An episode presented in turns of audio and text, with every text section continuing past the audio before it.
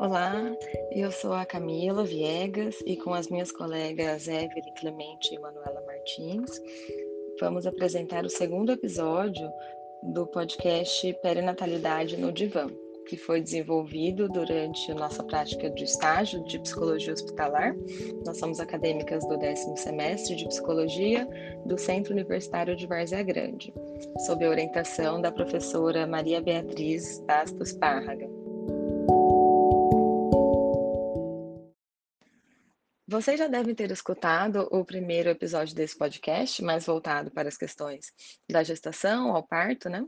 E hoje a gente vai dar continuidade falando de pós-parto, puerpério e as questões que acometem depois da chegada do bebê.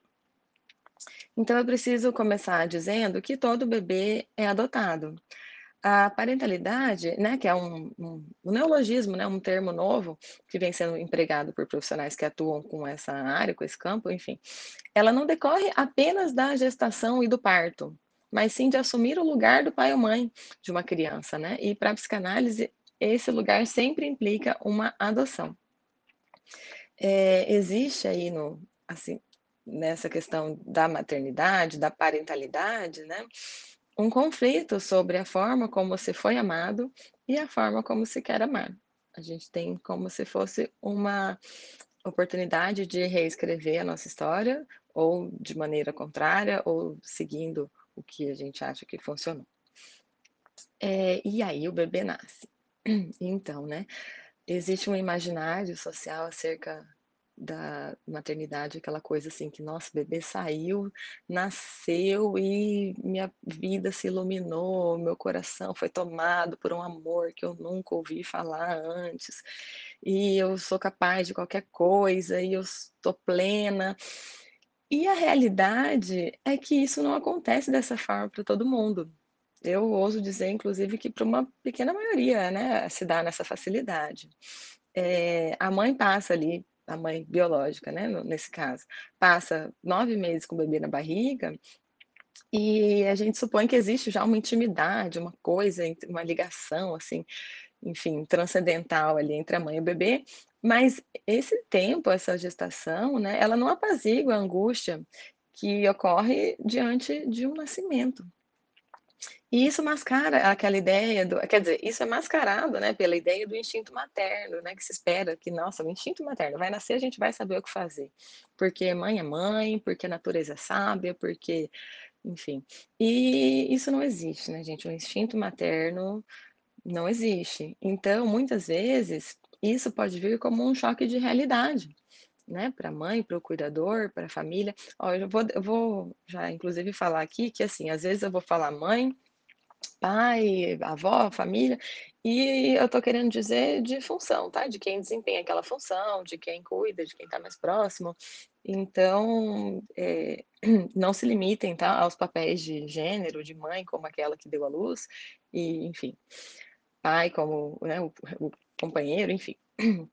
Mas são as pessoas que estão ali no entorno daquele bebê, né, que vão ajudá-lo a se desenvolver e exercendo a função materna, a função paterna.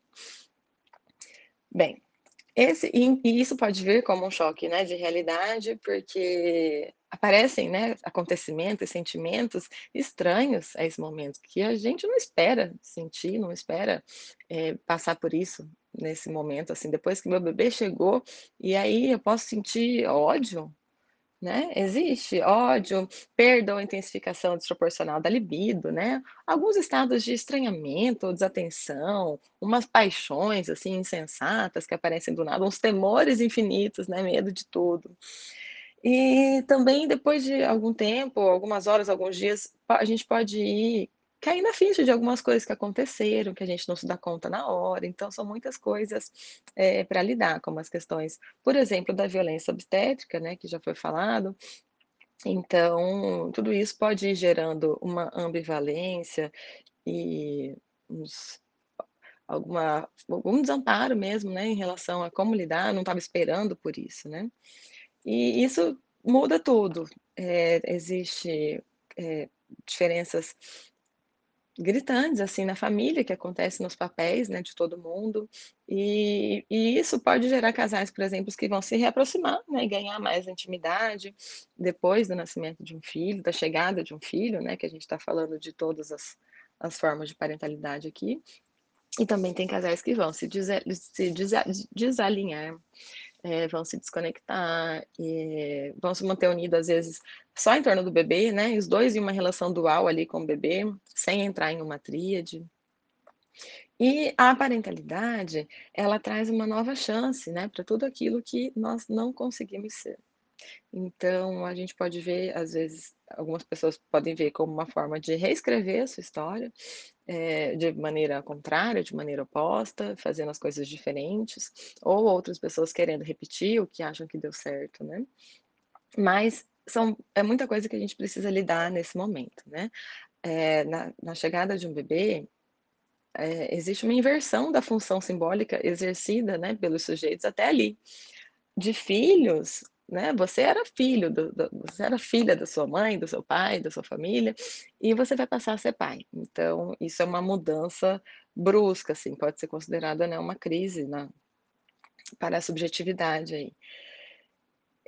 Nossa, Camila, realmente são muitas fantasias que as, que essas mulheres criam, né, nesse momento.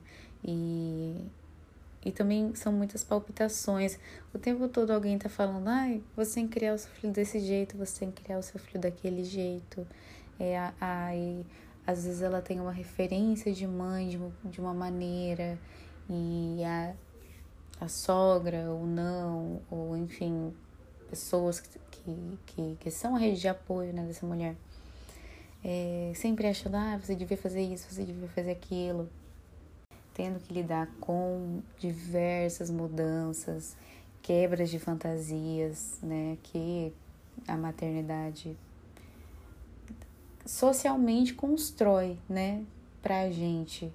Que mãe é assim, mãe é assado, e quando se tornam mães, veem que não, que não é isso, que cada uma realmente tem uma maneira de, de passar por isso de diferente. O Natal psicológico, como vem sendo falado ao longo desse podcast e do anterior, ele tem essa importância de auxiliar, de apoiar essa mulher nesse momento gestacional. E esse é um processo de mudanças diárias, né, em relação ao nosso corpo, as questões psicológicas, e aí vem os fatores externos, as intervenções sociais, culturais e ainda as questões socioeconômicas. Então, nesse momento, é muito importante ter esse apoio com quem você conversar, tirar suas dúvidas. Então, por isso, nesse período, né, de gestação, puerpério, é um período sensível que precisa de uma atenção maior, né, em relação não só à gestante, à puérpera, mas a todos os envolvidos. É, é um período de maior vulnerabilidade, talvez tem muitas mudanças, né, físicas, hormonais, é, emocionais, né, psicológicas. Então, por exemplo, o o diagnóstico, né, de uma depressão pós-parto, ela pode servir para englobar qualquer mal-estar desse ciclo, né, gravídico puerperal que que venha se sentindo, né, e aí isso pode servir às vezes como uma ah, a gente medicaliza e silencia, então não se fala sobre isso, né, não que seja uma regra, né, claro que existem formas, mas é importante conseguir olhar para isso com atenção, para esse período com atenção, poder falar sobre isso. Você falando do porpério, Camila, e eu achei importante lembrar que porpério ele não é só aquela fase em que a mulher ela volta para o estado em que ela era antes, né? Porque essa é a definição que a gente encontra e que normalmente uh, a visão biomédica eh, lida, que é assim, o porpério é o, são o momento em que o bebê é retirado até é, a primeira menstruação da mulher. Então, é, aqui a gente fala de porpério de uma maneira diferente, né? A gente fala de porpério como um, um momento em que essa mulher vai passar por, por mudanças físicas e emocionais e que talvez essa mulher jamais volte a ser a mesma que ela era antes de engravidar.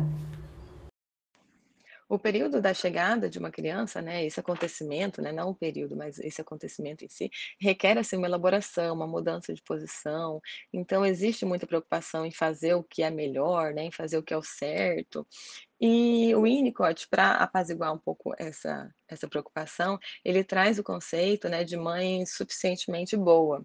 E aqui a gente não foca no boa, no sentido assim de benevolente, de bondosa, mas sim no sentido de suficiente para que o potencial daquele serzinho ali possa se desenvolver. Então, esse boa, do suficientemente boa, ele fica em aberto, né? Porque não há uma definição de saída. O que é ser uma mãe suficientemente boa? Não sei, não se sabe, né? A gente vai aprendendo isso ao caminhar, ao, ao viver ali, e uma coisa a gente não sabe, a gente sabe, aliás, que não é aquela que segue a cartilha, né? Não é o tipo de parto, a amamentação, o tempo, o que, o estímulo, o programa, isso não garante nada, né? Então a gente não tem nenhuma garantia de que isso vai fazer de você uma boa mãe e isso vai fazer com que seu filho seja, enfim, o melhor que ele puder ser, né? Sentir, é, bem, a gente poder dar voz, né, falar sobre é, esses sentimentos de ambivalência, né? Sentir, enfim, o amor, o ódio, a raiva, a frustração, sem negar ou sem reprimir qualquer um desses sentimentos ou de pensamentos, é importante para esse momento, né? Para a gente conseguir é, refletir, conseguir ressignificar, conseguir fazer alguma coisa com isso o cuidado com o bebê, ele exige muito trabalho psíquico. Ele desorganiza e reorganiza muitas coisas, né, internamente e externamente né, na nossa vida, assim, prática, mas também psíquica. E a, bem, a cultura, né, que a gente vive hoje, ela vem sendo modificada ao longo dos anos e hoje em dia, infelizmente, a gente tem uma maior dificuldade em ter uma rede de apoio, né? É, por exemplo, existem muitas famílias, né, que, que quer dizer, muitas pessoas que moram longe de qualquer outra pessoa da família, não tem ninguém ali para dar um apoio quando precisa. É, a vida, né, do trabalho, o tempo é muito mais corrido, é muito menor, né, assim, a disponibilidade que as pessoas têm para servir de rede de apoio para outras também é muito menor.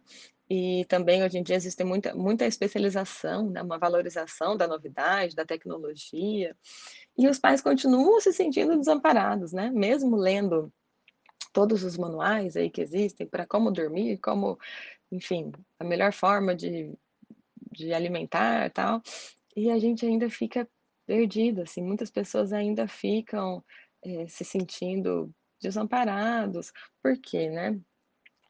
Porque não, porque é isso, não existe essa cartilha assim que se você seguir vai funcionar da mesma forma para todo mundo, né? Uma escuta terapêutica, né? Ela vai se contrapor a essa lógica mesmo. A intenção é justamente tirar dessa caixinha, assim, né? Valorizar a história e o singular, sem um ideal do que é normal, né? Do que seria o correto. E porque existem diversas situações, cada caso é um caso, né? Mesmo, e tem algumas situações, inclusive, que são mais delicadas, no sentido de bebês que precisam de cuidados médicos, né, de UTI, existem, é, exigem uma atenção diferenciada, tanto essa família quanto o bebê, né, então é importante poder olhar para isso e falar sobre isso com a devida atenção. Realmente, e mães que estão agora, é, nesse período puerperal, na pandemia, eu, eu não consigo nem imaginar quantas questões não, não devem aparecer, surgir, né? E muita preocupação, pouca rede de apoio, muita coisa mudou, então é, acaba pesquisando uma coisa na internet, aí a internet já fala que tem, que a, que a pessoa tem isso, que a pessoa tem aquilo, e é um desespero que só. Então, que momento difícil, que momento difícil já é se tornar mãe e todas as suas novidades e mudanças. E então, numa pandemia, quanto isso não é difícil. O perpério traz questões muito importantes, né? Às vezes se se o bebê nasceu no hospital, você volta para casa, assim, completamente sem saber o que fazer e tendo que lidar ali com, às vezes, um pós-cirúrgico, né, uma recuperação de parto e questões da amamentação, um bebê que não sabe mamar direito ainda, a mãe que não sabe amamentar, né, a família que não sabe ajudar também. E aí a gente querendo entregar o melhor que pode e e assim, não só o melhor que pode, mas o que a gente acha que é esperado, né. O que você acha que que a sociedade espera, o que você acha que é o ideal a ser feito. Então, isso às vezes impede até de buscar ajuda, de conseguir falar: "Olha, eu não estou dando conta, eu não estou me sentindo bem fazendo isso, não está sendo confortável e não está sendo, enfim, está sendo difícil, né, dolorido". E e isso não só para no sentido não só para você conseguir falar sobre isso, olhar e até para pedir ajuda, né, para ter o seu, eh, os seus desejos, né, a sua eh, levado em consideração, assim, o que é bom para você também, né, o que deve ser considerado. Não é só a gente não pode olhar só para o que para o que para o ideal, né, o que deve ser feito, mas para o que é possível, para o que é o ideal para aquela família, para aquela mãe, para aquele bebê, naquele momento. E isso pode ser muito variável, né. Bem, na perinatalidade, né, na parentalidade, existem alguns temas quer dizer, existem muitos temas que são tabus e alguns são mais sensíveis ainda que outros. Um deles é a questão do luto perinatal. É, a maternidade, eh, tem um imaginário social, né, é muito forte, né, em torno no entorno disso. O que que você pensa, né, quando pensa em maternidade, em gestação? É nascimento, alegria, vida, começo, sonhos, planos, quase todo mundo vai responder mais ou menos isso quando perguntado. Mas existem ocorrências que se contrapõem a essa imagem social, né. E o óbito fetal ou do recém-nascido, ele é um uma dessas ocorrências. E é visto como algo a ser evitado, né, eh, falar sobre isso é visto como algo a ser evitado, né, invisibilizado, negado, racionalizado, né. E essa negação e essa racionalização impedem um contato com a angústia ali, né.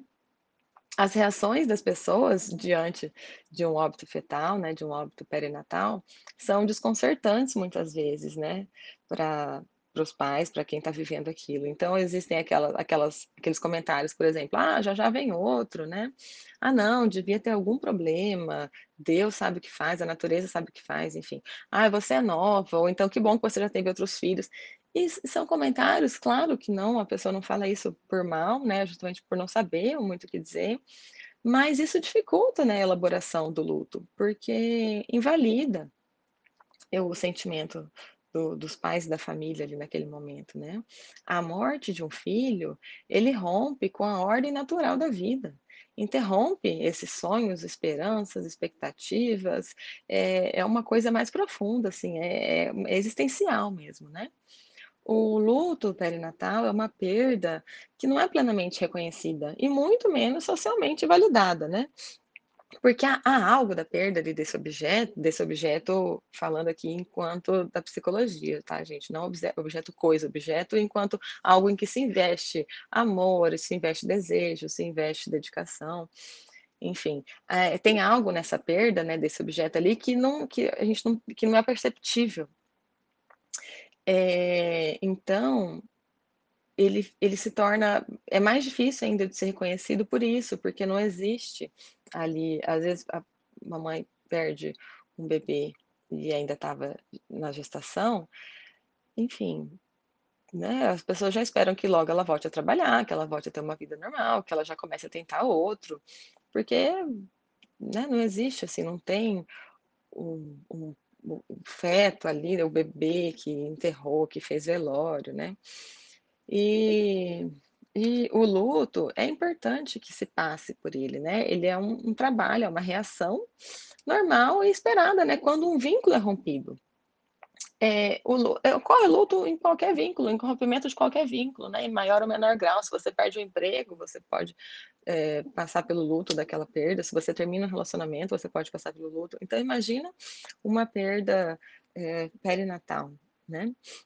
Então, a função do luto é permitir a reconstrução, né, dos recursos, mesmo para lidar com aquilo e viabilizar um processo de adaptação às mudanças que ocorreram em consequência daquela perda, né, porque, enfim, como existe toda uma expectativa, um plano, um sonho, existe depois tem que se readaptar, né, com a frustração, com a dor, com a perda. E e não tem como falar de luto igual para todas as pessoas, porque esse processo, enfim, ele inclui vários fatores, né, depende de vários fatores, né, a história de perdas anteriores, as circunstâncias, né, do de do de que ocorreu aquela perda, as crenças de cada um, né, os fatores internos, a rede de apoio.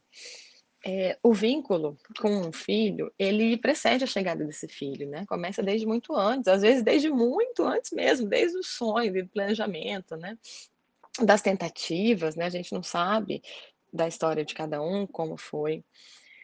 E, eh, o que eu estava falando antes do da falta de um objeto, eh, tem um uma um agravante, eu diria, né, nessa nesse sentido, que é a ausência de lembranças, né. No luto, a gente usa muito das lembranças, do do se você perde alguém da sua família, alguém que você ama, alguém próximo, você se lembra, você olha fotos, você, eh, fala com outras pessoas sobre isso, né.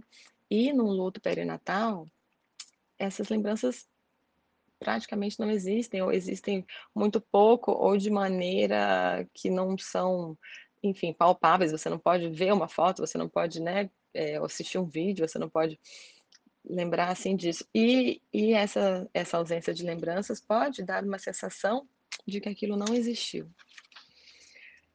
E assim, né, só quem vive sabe o quanto isso existiu, né, o quanto é real. Então, sob a per perspectiva dos pais, né, parental, ali, da família, não existe, não tem como se falar de uma idade menos traumática para a morte de um filho. Qualquer idade é é tão traumático quanto, é tão dramático quanto para a família, e não tem como mensurar essa dor. "Ah, não, mas se já é se já tem outros filhos, se ah, não, mas aí estava de tantos meses ou então ficou quantos dias", não não tem como mensurar, medir isso, né. Eh, outra coisa que o luto perinatal pode trazer é uma um conflito, ali, de a em pensar sobre o papel feminino, né, um sentimento de inadequação, de ineficiência, de fracasso, de inferioridade, de incapacidade. É, a a mulher pode pode ter esses sentimentos, esses pensamentos. E o pai, por às vezes, ali, dependendo da circunstância, né, consideramos, por exemplo, num hospital, aconteceu alguma coisa ou vem uma notícia, eh, o pai as pessoas podem ter um contato mais brusco, né, com o pai, ele pode ele pode acabar tendo um contato com essa realidade de maneira mais brusca e menos cuidadosa. E aí ele também não pode externar, ele não consegue, né, externar a sua dor da maneira que seria mais apropriada, né, que seria, enfim, melhor para ele, ali, também, para poupar a mãe, né, que está ali naquele lugar.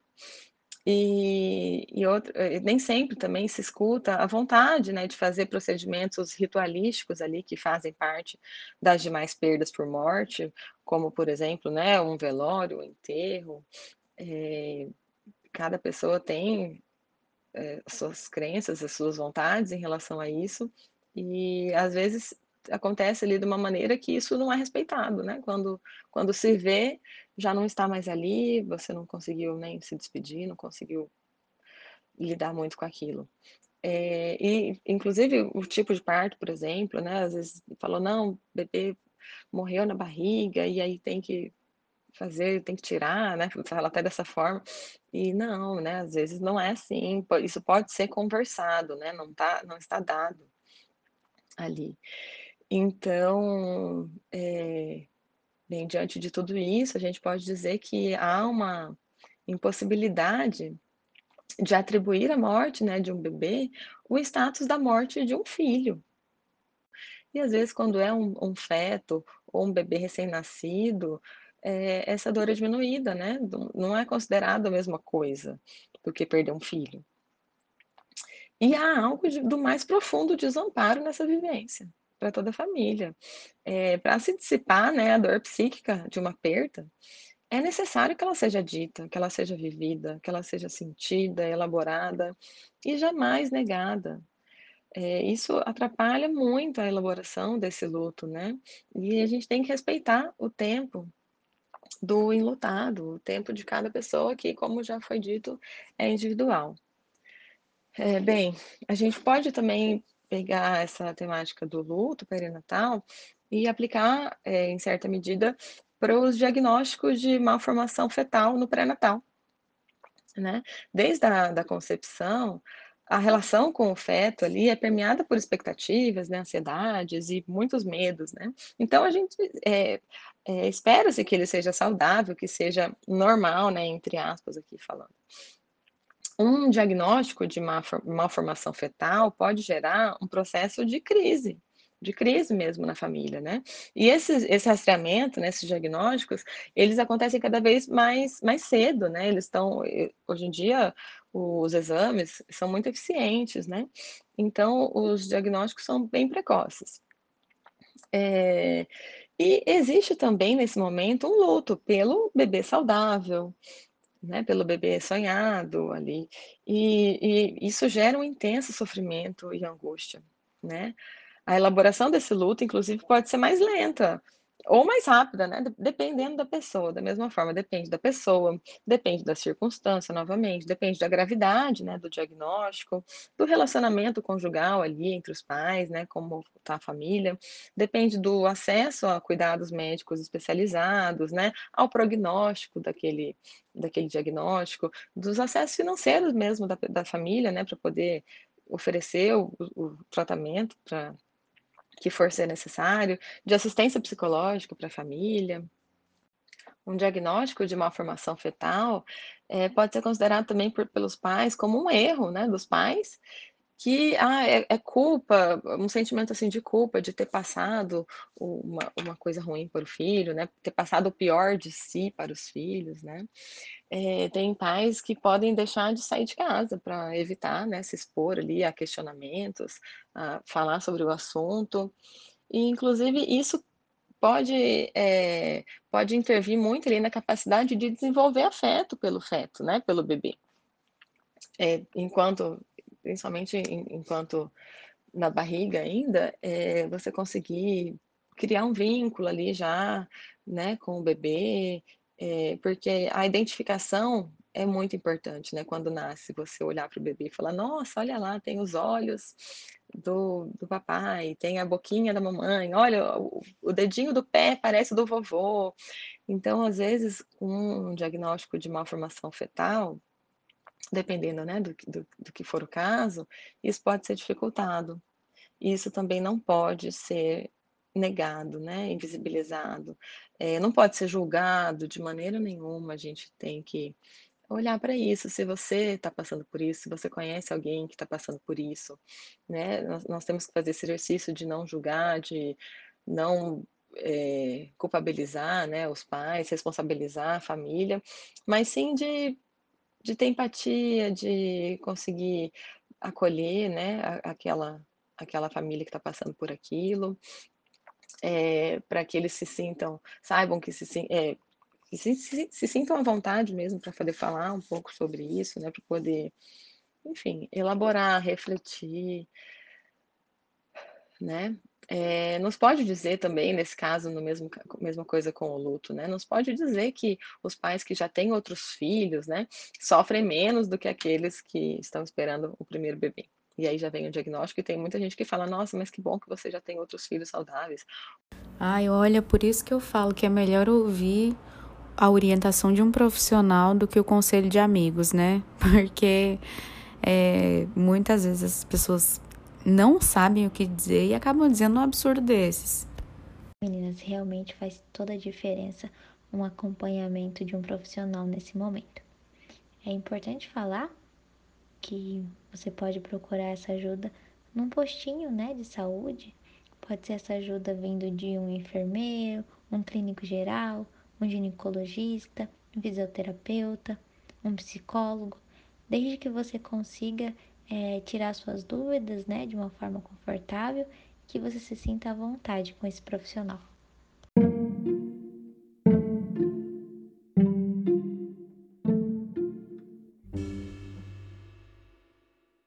Antes de mais nada, é importante ressaltar que essas sensações são comuns devido às variações hormonais. Outra sensação muito comum também ocorre em nosso psicológico. Sentimentos conflituosos da mulher em relação a si mesma, como mãe, ao bebê, ao companheiro e até mesmo à família. A disforia no pós-parto inclui sintomas depressivos leves e podem ser identificadas em 50 a 85% das purpérias. A síndrome de tristeza pós-parto é um distúrbio emocional comum, podendo ser considerada uma reação esperada no período pós-parto. Estou sentindo alguma dessas alterações. E agora, o que fazer? Bom, nesse momento é muito importante falar. Sim, falar com alguém sobre suas ansiedades, seus medos, suas sensações. Isso pode ajudar a amenizar esses sentimentos. Caso ele persista, é muito importante também procurar uma ajuda médica. Assim, esse período pode ser levado de uma forma mais leve e menos dolorosa. Bom, agora é hora da gente falar da nossa realidade, né? Do que vem acontecendo com a gente nos anos de 2020 e 2021, que é mulheres que engravidaram nesse momento. Então, o medo do contágio da Covid-19 e também a redefinição da cena do parto.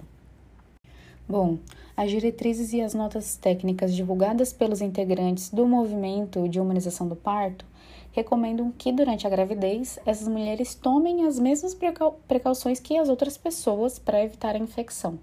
Na verdade, é recomendado que se preocupe um pouco mais, que seja, né? Claro que essas mulheres já têm se preocupado, a gente sabe disso, mas portanto, quais são elas? Lavar as mãos, evitar tocar, né, o rosto, é, manter um distanciamento social e praticar essa higiene respiratória. Mas, Evelyn, e com relação ao pré-natal? Eu posso continuar indo? Não é um ambiente perigoso? É, é sim um ambiente perigoso. Todos os ambientes hospitalares acabam sendo um ambiente é, mais perigoso do que a nossa própria casa. Mas é importante que continuem sim com um acompanhamento de pré-natal, desde que cuidando e seguindo as orientações da Organização Mundial de Saúde, né? E sobre o direito de estar acompanhado durante o parto, que é um tema de debate, né, durante essa pandemia, é que foi restrito. Então a recomendação é de se limitar o número de pessoas circulando nesses hospitais, nessas maternidades, né? Então, é, o que, que vem acontecendo? Eles permitem que é, esteja um acompanhante, né? Que, por mulher, e que esse acompanhante seja do seu convívio. Então, que ele não pertença ao, grupo de risco, que ele não esteja apresentando sintomas é, gripais, para que seja diminuído o rodízio de pessoas. Mas é, realmente ocorre essa restrição. Outra questão é que tem se debatido é com relação às doulas, né? E é importante que então você, mãe que vai ter o filho agora é, por esse momento, está com essa dúvida, ligue na maternidade e aí descubra quais são suas opções, o que o hospital sugere que seja mais seguro e o que você, como mãe, acha que é mais seguro.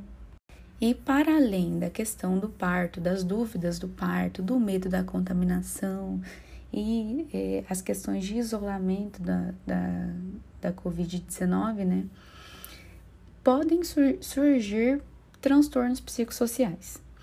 É, as questões emocionais já são muito difíceis nesse momento, por, por tudo isso que a gente já comentou é, no, né, no decorrer do primeiro episódio e também no começo desse segundo, mas qual é o efeito que o isolamento pode trazer para essas mães?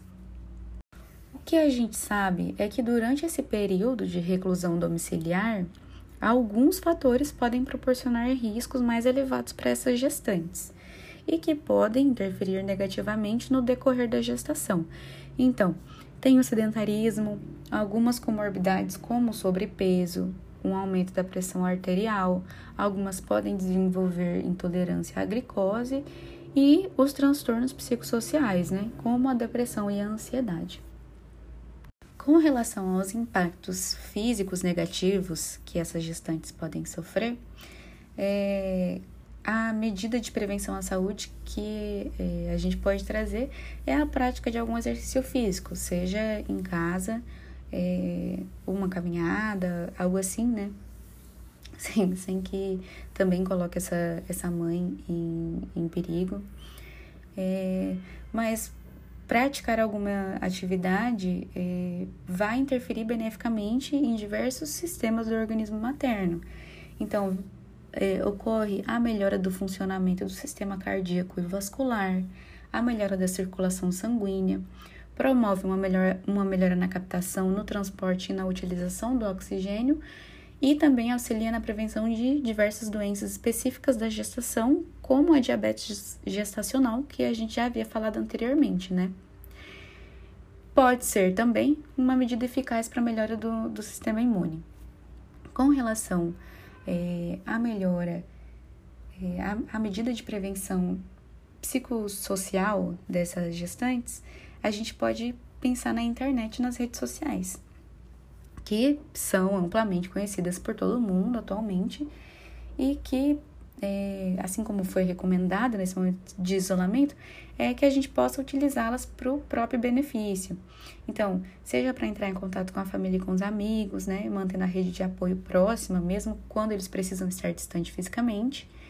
E o próprio Conselho Federal de Psicologia incentivou que alguns atendimentos quando não podem ser realizados pessoalmente, fossem feitos por meio dessas videochamadas, que é muito importante nesse momento.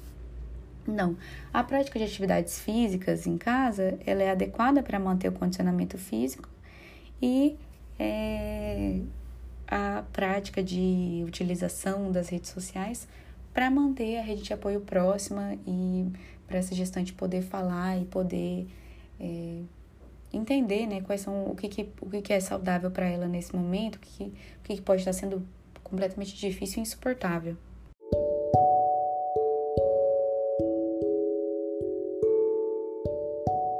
Bom, chegamos ao final desse episódio. Você, mamãe que está com dúvida e decidiu aparecer por aqui, é, eu gostaria de agradecer até o, por ter escutado a gente até agora, até nesse final. E gostaria também de dizer que qualquer dúvida que você tiver, tire ela com o seu médico, porque é um momento que a gente quer estar segura, né? E para ter essa segurança, nada melhor do que tirar todas essas dúvidas. Qualquer coisa também pode entrar em contato com a gente. E tchau! Nosso muito obrigada!